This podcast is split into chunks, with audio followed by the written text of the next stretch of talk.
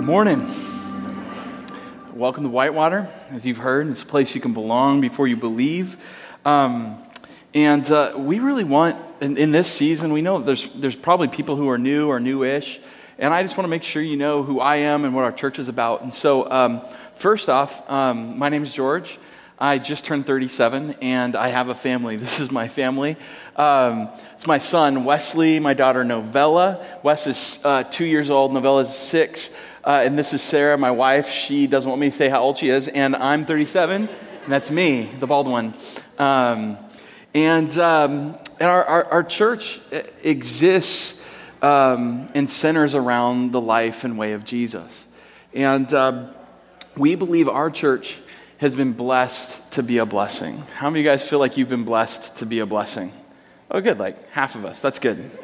That's good. Um, we'll work on that. Some of you guys like, I just want to receive the blessing. No. Uh, but we really look at our church, the big vision of our church is that we feel like God is deepening a reservoir uh, and he wants to release the reservoir of our church as a river of blessing into the community. So when we gather on Sundays, we're deepening the reservoir through what we're learning and through encouragement, spending time in worship, filling up. And, and that's, you know, with people, and that's also in our hearts. God is deepening the reservoir of our church, not just for ourselves to become like a stagnant pond, but to be a, a, a reservoir that releases a river of blessing Monday through Saturday. So that means Sunday isn't just like the only sacred day or like it's just a little bit more important than the other days. Sunday is important. We come together to be encouraged and filled up, but but to release people from Monday through Saturday. Those are sacred days that God wants us to be applying what we're learning, whether it's on Sunday or applying in our lives out into our into our world to be a blessing and we believe every person uh, has been sent into the world, into different sectors of society, government, business, nonprofit, um, all over the, our world and all over Pierce County and even King County to be a blessing. Nobody sounds very, looks very excited. I get excited about that. Um, but what we dream of is we dream of impacting 1% of Pierce County, and that would amount to seeing 10,000 people uh, experience and be changed by Jesus in 10 years. We want to see 10,000 people um, be changed by Jesus in 10 years. So, um, when we talk about being a blessing, I don't know many churches that would disagree with the statement that the church is designed to be a blessing. Where the disagreement comes is on how we're a blessing. Would you agree? That different churches view different ways of blessing their world and their communities. So I want to give you uh, basically just a framework for today on, on, on three, three frameworks for being a blessing. I'm going to tell you what I, what I think's, um, what I think's best, but you, you can totally disagree with me. And then I want to talk about a story um, involving Jesus and how he teaches us to be a blessing. Okay? And that's, that's simply what I'd like to do. So the first, there's, there's kind of three models. You could break them down probably a little differently, but I'll break them down into three models of church as a blessing in the world. The first model is simply this it's um, the church um, uh, has the blessing of God and needs to protect the blessing of God because the world is scary and dark. And so it, the church is like a lamp that puts a shade around it because we need to protect the light and we need to protect the gospel and blessing that we have. The world is scary. And so you're allowed to, to, to come to the light and into the light. If you change your behavior and your beliefs, then maybe we will bless you with the blessing we have. Okay, so that's one model. All right? I'm not as strong an advocate for that model. The second model um, that you'll see in churches, um, by and large, is the model that, like, we have the blessing uh, of God, but we also need to give it away. And so this church takes off the lampshade and says we need to shine bright, and we, uh, we can um, bring blessing to people, but, but really we're trying to bring them to the light and to what we have. And it's a, it's a good model, um, and, and you can belong in that, in that church, but there's a, there's a uh, we, we, need, we have the blessing that will change you. We have it, you don't. Um, the third model is a model that says this it says, uh, God is blessing the whole world, not just the church. That God's Spirit and Jesus, uh, the Spirit of Jesus, the Holy Spirit, is at work out in the world. And our job is to bring the light that we do have. So, we as a community, we take the lampshade off, we shine brightly, but we don't just shine bright, we also look and find flickers and glimmers of God's Spirit at work in places we never would imagine. Three very distinct ways of being a blessing. Do you see it?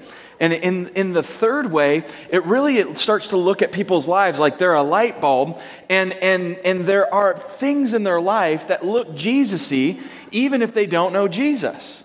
That, that God's Spirit is at work in the most broken places and organizations and broken people, and it's like there's these flickers of light. And the, the issue is that, that often the light bulbs out in the world don't know that their source of light comes from the source. And our job, a lot of times churches can feel their job is to tell the light bulbs how dark they are and how bright we are, and that we'll bring you some of our light. But but they won't acknowledge that there's flickers of God's original blessing and Im, you know the, the theological term is image of God imprinted on them. And that these flickers are a sign, not that, that you are the source of your own light, but that you are a sign, like those flickers are a sign that the blessing, the true blessing, comes from outside of yourself, from the ultimate source, which is God. And I would advocate that we be a community that is finding the blessings of God all around us, and we're shining our light while we're finding the light in others and pointing them to Jesus. Amen. Yes. So here's a question just to get us started. This is a turn and talk for 60 seconds.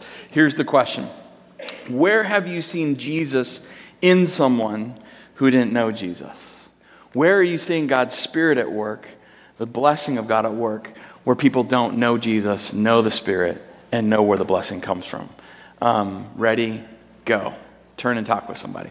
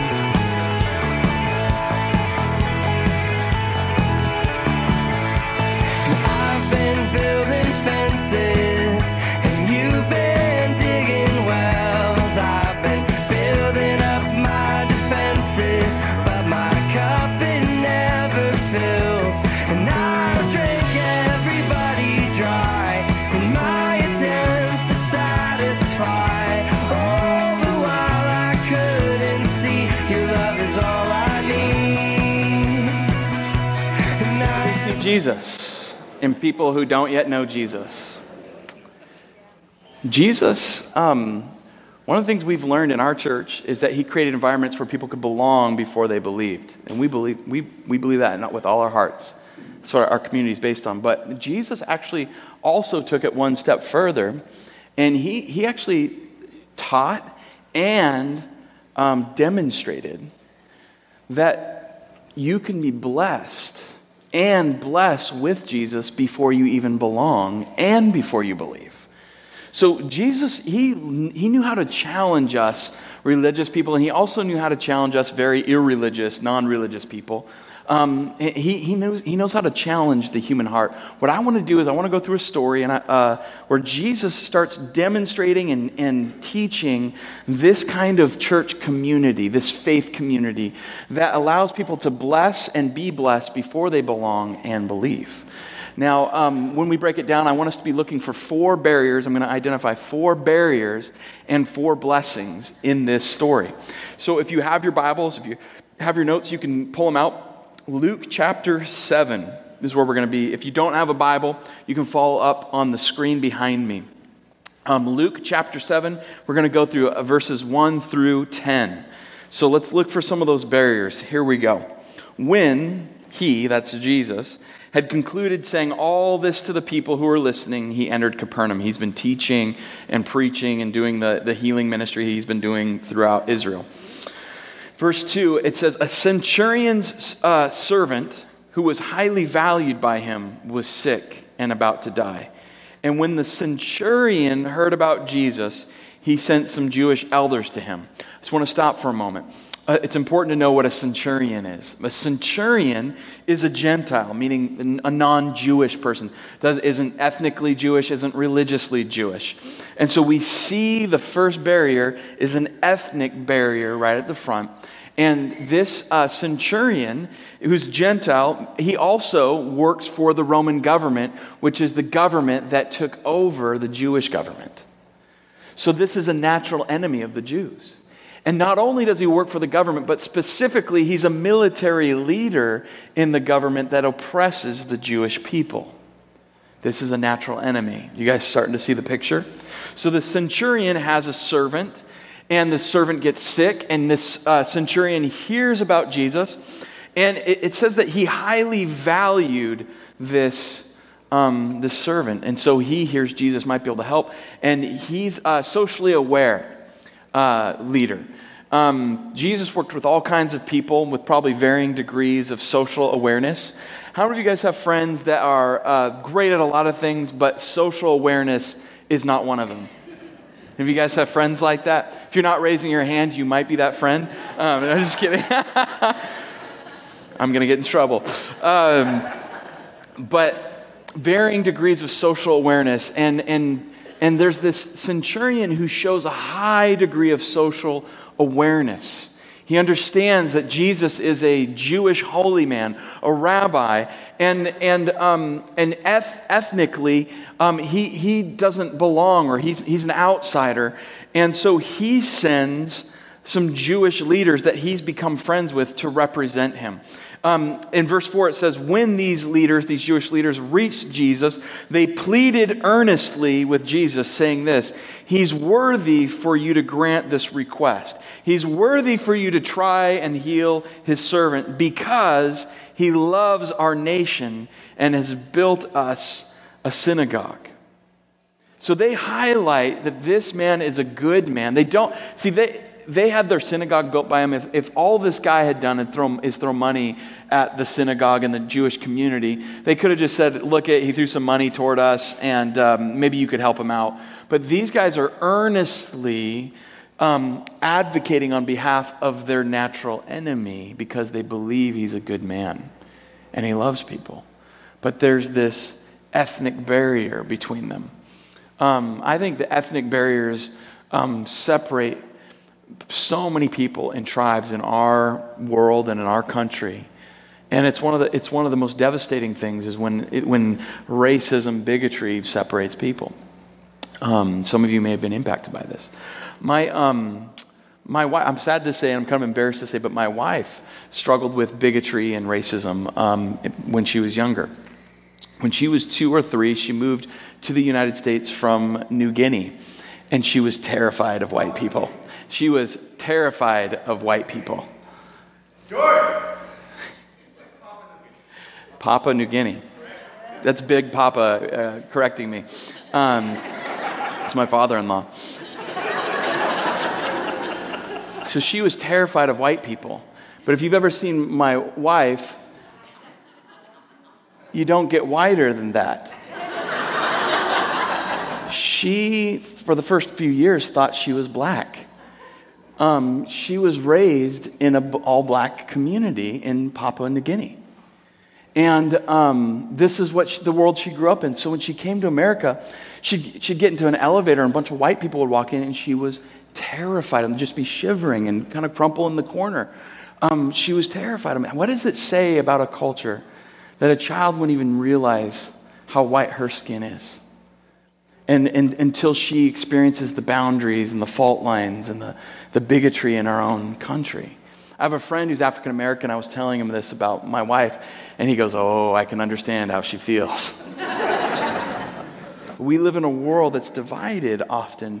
And it's amazing to see the persistence of the centurion and the persistence of Jesus to cross these boundaries. So we see uh, here's one blessing in the, in the face of this boundary is that there's a value for life in this Gentile Roman centurion. There's a value for life.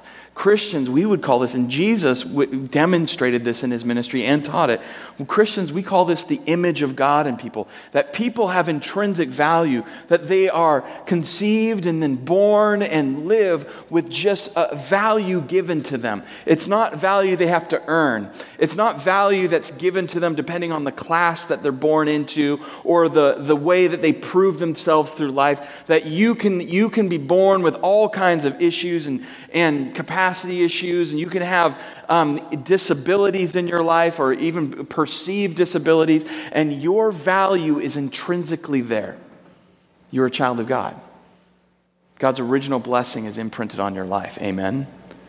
And we see a Gentile centurion who doesn't f- maybe fully understand this, but his value of life and his expression of that is right in his life. We see him acting like Jesus before he even knows Jesus. All right. Let's keep moving. Verse 6, it says, Jesus went with them. He decided to go ahead and he's like, I'm going to respond to the centurion, to, the, to a Roman military leader. And when he was not far from the house, the centurion sent uh, friends to tell him, Lord, don't trouble yourself. Don't trouble yourself by coming into my home, since I am not worthy to have you come under my roof. What's that about? Well, in this day and age, we, we often see a clear religious barrier.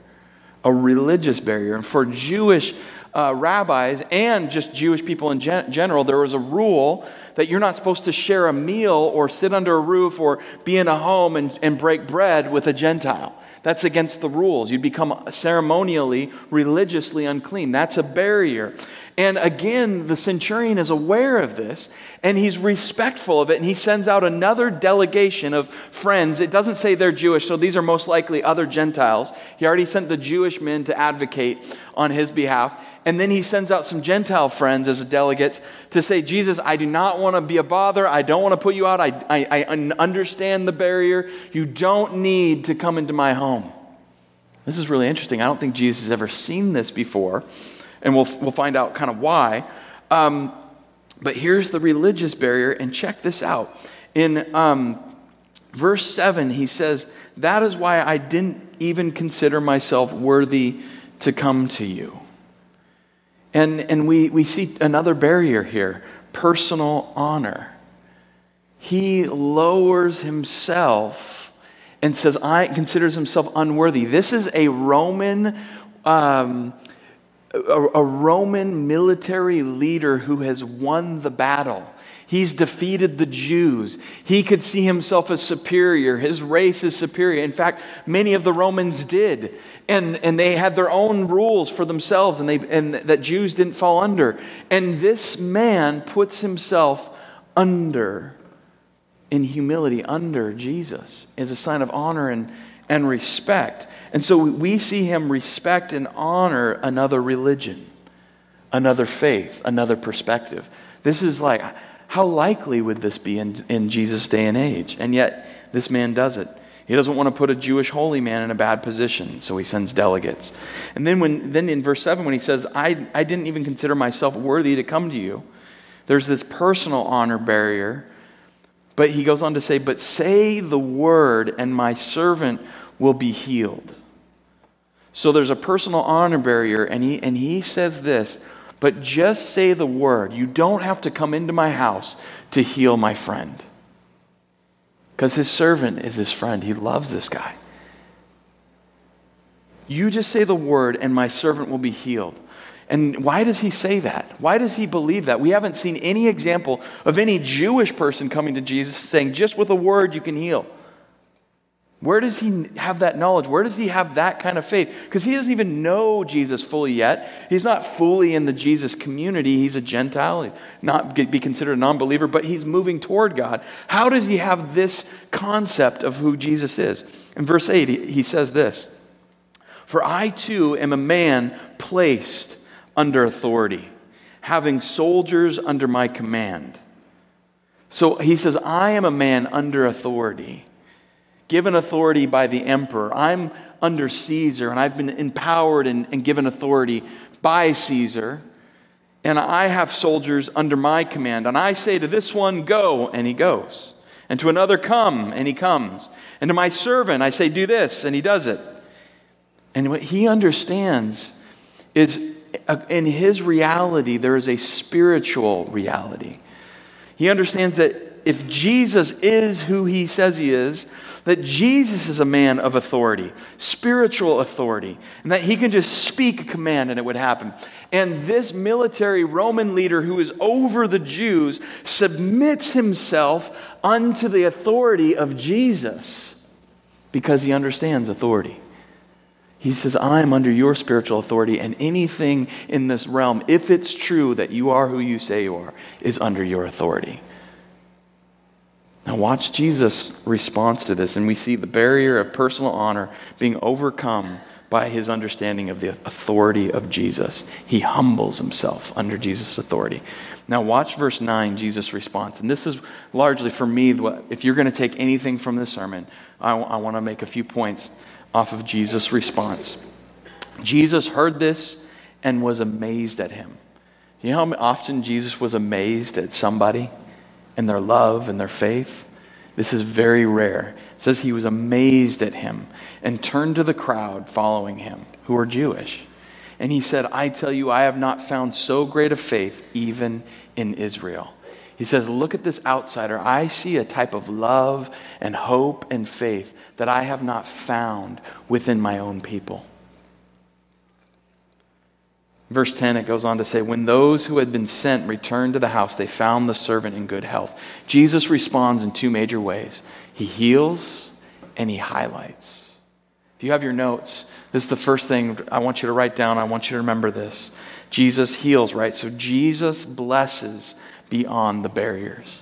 Jesus blesses beyond the barriers uh, Jesus taught this. In, in chapter 6, the chapter before the chapter we're in right now, in this story, Jesus teaches something very significant to this passage.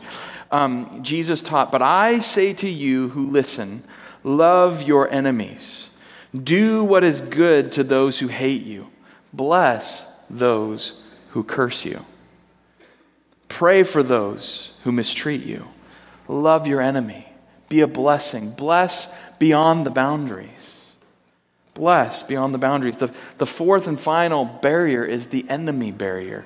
And Jesus teaches us to love the enemy. How do we overcome the enemy barrier? Not by fighting, not by convincing, not by. It's loving the enemy. Jesus teaches this, and I, I think this is one of the most hopeful aspects of the person of Jesus. This is one of the most unique aspects to who Jesus is and what he taught and what he practiced. And here's the most important thing about Jesus He taught us to love our enemy. He taught that. And then he demonstrated that. His whole ministry was loving his enemies. And as he was loving his enemies, being persecuted by them, ultimately put on a cross and, and um, executed, being crucified. And as he was dying for his enemies, arms outstretched by his enemies, he said for his enemies, Father, forgive them. They don't know what they're doing.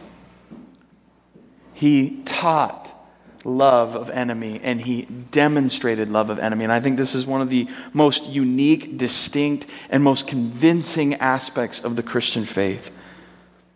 Jesus practiced what he taught. He taught us it's, it's okay to die for Christ's sake, but it's never okay to kill for Christ's sake.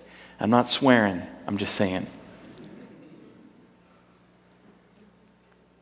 The, the Christian faith is self correcting because of the teachings of Jesus. A church can get way off. We've seen where the church is killed in the name of Christ in the Crusades, in the, in the Spanish Inquisition, and, and just on terrible things in, in the name of some kind of faith. But it wasn't in any way, shape, or form after the teachings of Jesus. And Jesus' teachings will reform and reform over and over the church because it's, we have a self correcting Savior. He's taught us that, that we are a church that, that, that we have to forgive and we have to love our enemies enemies. And we're not, we're not allowed to just hate people. And we, if someone, we dislike someone, we disagree with someone, um, or, or we just are strongly disgusted by somebody, our response is love. And for me, that's why the future of the church is beautiful. Because we're a community of forgiven people learning how to forgive. We're people who used to be enemies of God, doing our own thing, uh, wandering from Him, hating God, and uh, even destroying the things of God, even if we thought we were doing good things. We were enemies of God, and Jesus died for us and forgave us, and He teaches us how to love our enemies. Amen? The future of the church is beautiful because the life of Jesus was beautiful. And uh, the mark of the Christian life isn't how strongly we disagree with our enemies and the enemies of the cross and the enemies of God. The mark of the Christian is how well we love our enemies. Amen? And that's a challenge. The challenge is me. Um, second thing Jesus does, and this is really important. We miss this so much. I, like I've missed this when I read this passage and I've read other passages but it just jumps out of the text. Jesus sees and highlights blessing beyond the barriers. He sees and highlights blessing beyond the barriers. What does that mean? He sees God at work where no one expects to see him. So get this a centurion who is the natural enemy of Jesus and the Jewish people. He's a Jewish uh, Roman war leader, a military leader, who's probably killed and been part of the murder of, of people in the Jewish community. Um, he was part of the taking over during the Jewish Roman War, which the Romans won. He is seen as the ultimate enemy. Jesus sees in him a flickering light. He sees in an enemy an enemy who's loving his enemies. This is a man who, his enemies, the Jewish leaders in his town, come to Jesus, and what do they say to them? They, they, they say to Jesus, Here is a man who's worthy of you to, to, to do what he asks because he loves our nation. He has served and loved us. He has served the synagogue. He has served his servant. This is a man who loves us. And by their own words, Jesus sees the flickering light. Even if this man doesn't know where the flickers, where the glimmers of God's light are coming from, he might think that they're from himself or that he was born with it. But, but God has given him the ability to love his enemy, to love beyond the boundaries. He is blessing beyond the boundaries the way Jesus wants his people to bless beyond the boundaries. So instead of putting it down and saying, well, you don't really have the right or, you know, orthodoxy, Jesus Jesus lifts up what is good and says, Look, and he points it out and he treats this man who's an enemy as a model of discipleship for his disciples. How crazy is that? And, and, and, and in the day and age of Jesus, it was like we need to we need to be a light that's protecting, you know, the light from the evil, and so we need to put a shade on our light. Or like some people that were with Jesus, they were like, okay, we can take the, the lampshade off, we can shine it out. But man, some of our enemies, they gotta they gotta fully change, and there's nothing good in them. They're totally wicked and they're just totally evil. If you want, if you look at the teachings and the practice of Jesus, he lifted up good even in his enemies. That means you and I can learn from our enemies. Amen? We can, we can highlight and have models of discipleship. We can see Jesus stronger in people who don't know Jesus at times than we do even in the Jesus community. And, and church, Christians, that's a blessing. It helps point out our blind spots. It helps us see when we're wrong. Jesus is pointing out the blind spot for his own people. You wouldn't, you wouldn't spend any time with this guy, yet he is sacrificing. He's sacrificing social chips, cultural chips, and he's breaking through all these barriers. His friends and other Romans are probably making fun of him. He's come, but he doesn't care. He loves his enemy. And we just need to show him where he gets that. That's from God. Amen? Here's the last thing Jesus creates an environment where people can bless with Jesus before they belong and before they believe. He creates an environment where this can happen. Um, the centurion not only receives blessing and blessing through him, but Jesus partners with his desire and in front of everyone with a word heals his servant and they bless together. There are people who will not believe or trust or agree in the way of Jesus until they practice the way of Jesus with Jesus. There's something fundamental that changes in us when we begin to bless and have compassion and love and, and we do the things that Jesus asked to do, we see Jesus where we never thought he was. And if you're more like the centurion and you're like, I'm exploring faith, I don't know about faith, I'm, I'm, I'm checking it out, I would encourage you practicing the way of Jesus, the way of blessing. Before you belong, before you believe, or as you belong and as you believe. And it'll, it'll fundamentally change how you see things.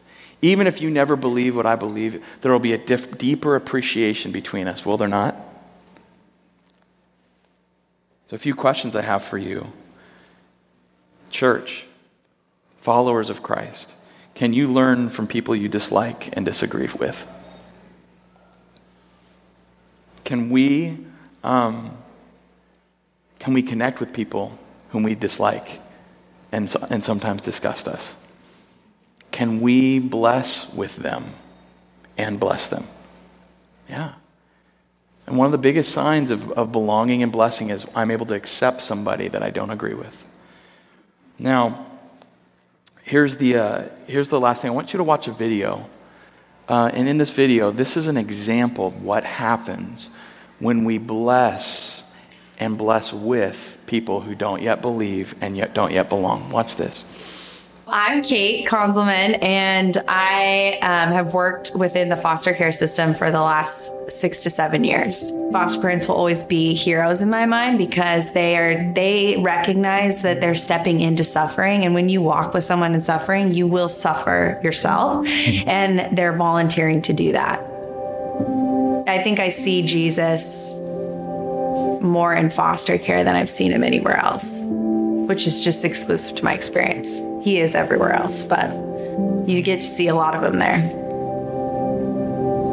The misconceptions I come across with foster care typically are that the family is evil. They are in really tough circumstances and you you put 5 kids on that and a single parent home, neglect happens. And so I think it's really easy to demonize what has brought a child into care when the reality is brokenness is the same in their family as it is in our lives. It manifests differently sometimes, but we're all we're all in need and of grace and we're all in need of help and we're all in need of support. Sometimes that gets misconstrued. We hear about the abuse and we hear about the neglect and we we miss the context of sometimes why that happens. Statistically, our teens have the least chance at, at making it, basically. They 50% usually end up homeless once they age out. Age out means at age 18, they can no longer be in the foster care system. And not very many graduate from high school, and very few go on to college. So they have a lot stacked against them. But I also think they're some of the most special people I've ever met one of my teens. Um, I have had the privilege of walking with her for a couple years now, and she honestly has one of the most complicated trauma stories I've ever seen, um, and involving extreme trauma from her birth family and then extreme trauma from an adoptive family. And so she's back in the system from her adoptive family, and she found out that she's pregnant. She's 16. I got to go to her ultrasound. Um, about two weeks ago, and we were waiting for the ultrasound tech to come in, and this wave of emotion came over her, and she asked me to pray um, because I'm tight with Jesus, in her words. and so we, the four of us circled up in a circle, and we're praying for her and the baby. And the ultrasound tech came in and kind of was like caught off guard and was asked her like, "Oh, who are, who are all these people with you?" And she looked around the room and she said, This is my family. And I just thought, wow, what a picture of of what God's doing and also what he does with us. Like I think if someone walked into Whitewater and was like, "What are all these people doing here?" I'd say, "This is my family." Well, how are all these random people your family, right? Like but that's what God does as a foster parent, you feel totally invisible in what you're doing. By having a church say, You're not invisible, we see you, and we're going to celebrate you, and we're going to celebrate with you and for you and for them, um, is it's incredible we have a clinical supervisor who's who's not a believer um, over our agency. We're a Christian agency at Olive Crest, but she comes in because of her expertise and helps us with some of our tough cases. And we invited her to the Christmas party. She's strongly an atheist, and she was standing in the back of the room crying, which we've never seen. And uh, my supervisor asked her, like, what, you know, what, what's ha- why are you crying? And she just said, I think I've seen God for the first time. It all matters. Um, the people that are setting up the Christmas party, you're hugely involved in making a difference. And for me, the most powerful Sunday is I love the, the Christmas party, but when I get to stand in church and watch families bring gifts forward, I picture I picture those kids that I know, and and I rarely get to see people excited about them, which is so is hard. And to see people like have their name and pick their favorite toy and say you're special and you matter is like it's it matters more than I can say.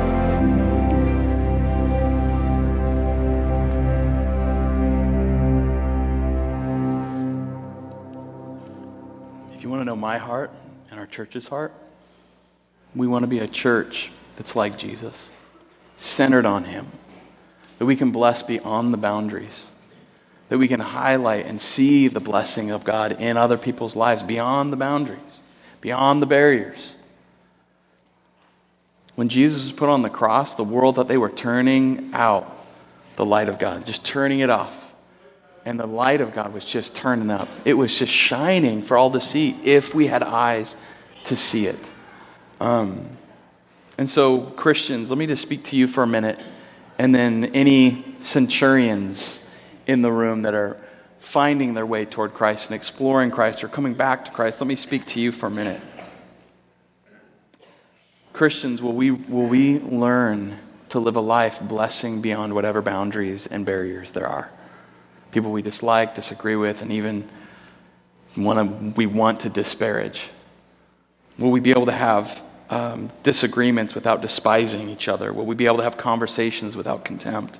Will we be able to uh, see the light flickering in other lives around us and be able to say and recognize it and say, the source of that light, of that glimmer, of that flicker, is the Creator? Will we be able to work side by side and bless the world together as they learn to know more about Jesus? And for the centurions out there, Jesus and the centurion knew the truth that no one else did. They were not enemies. this was a lost son who was coming back to Jesus. This was not his enemy. And anybody who's exploring faith in Christ, maybe church has felt like an enemy to you, you're not my enemy. You're not our church's enemy. We love you. We're so glad you're here. And, and you bless us with your presence. And we thank you. You bless us in, num- in, in incredible ways. You bless our church with your questions and your challenges for us to be more like Jesus and understand Jesus better. You bless us when you model to us how to be more like Jesus. You bless us when you can align on blessing the world with us. So thank you. And keep on your journey. Keep seeking. Keep blessing. Keep growing. Keep learning the way of Jesus. Let me pray. Heavenly Father, we love you. God, I pray that we would be a church that can see the flickering lights out in the world, that we can be a light and that we can help someone else shine all the more. And God, I, I pray that the reason that people would, um, would bless would become clearer and clearer that the reason is because you have created them to be a blessing. We pray these things in Jesus' name. Amen.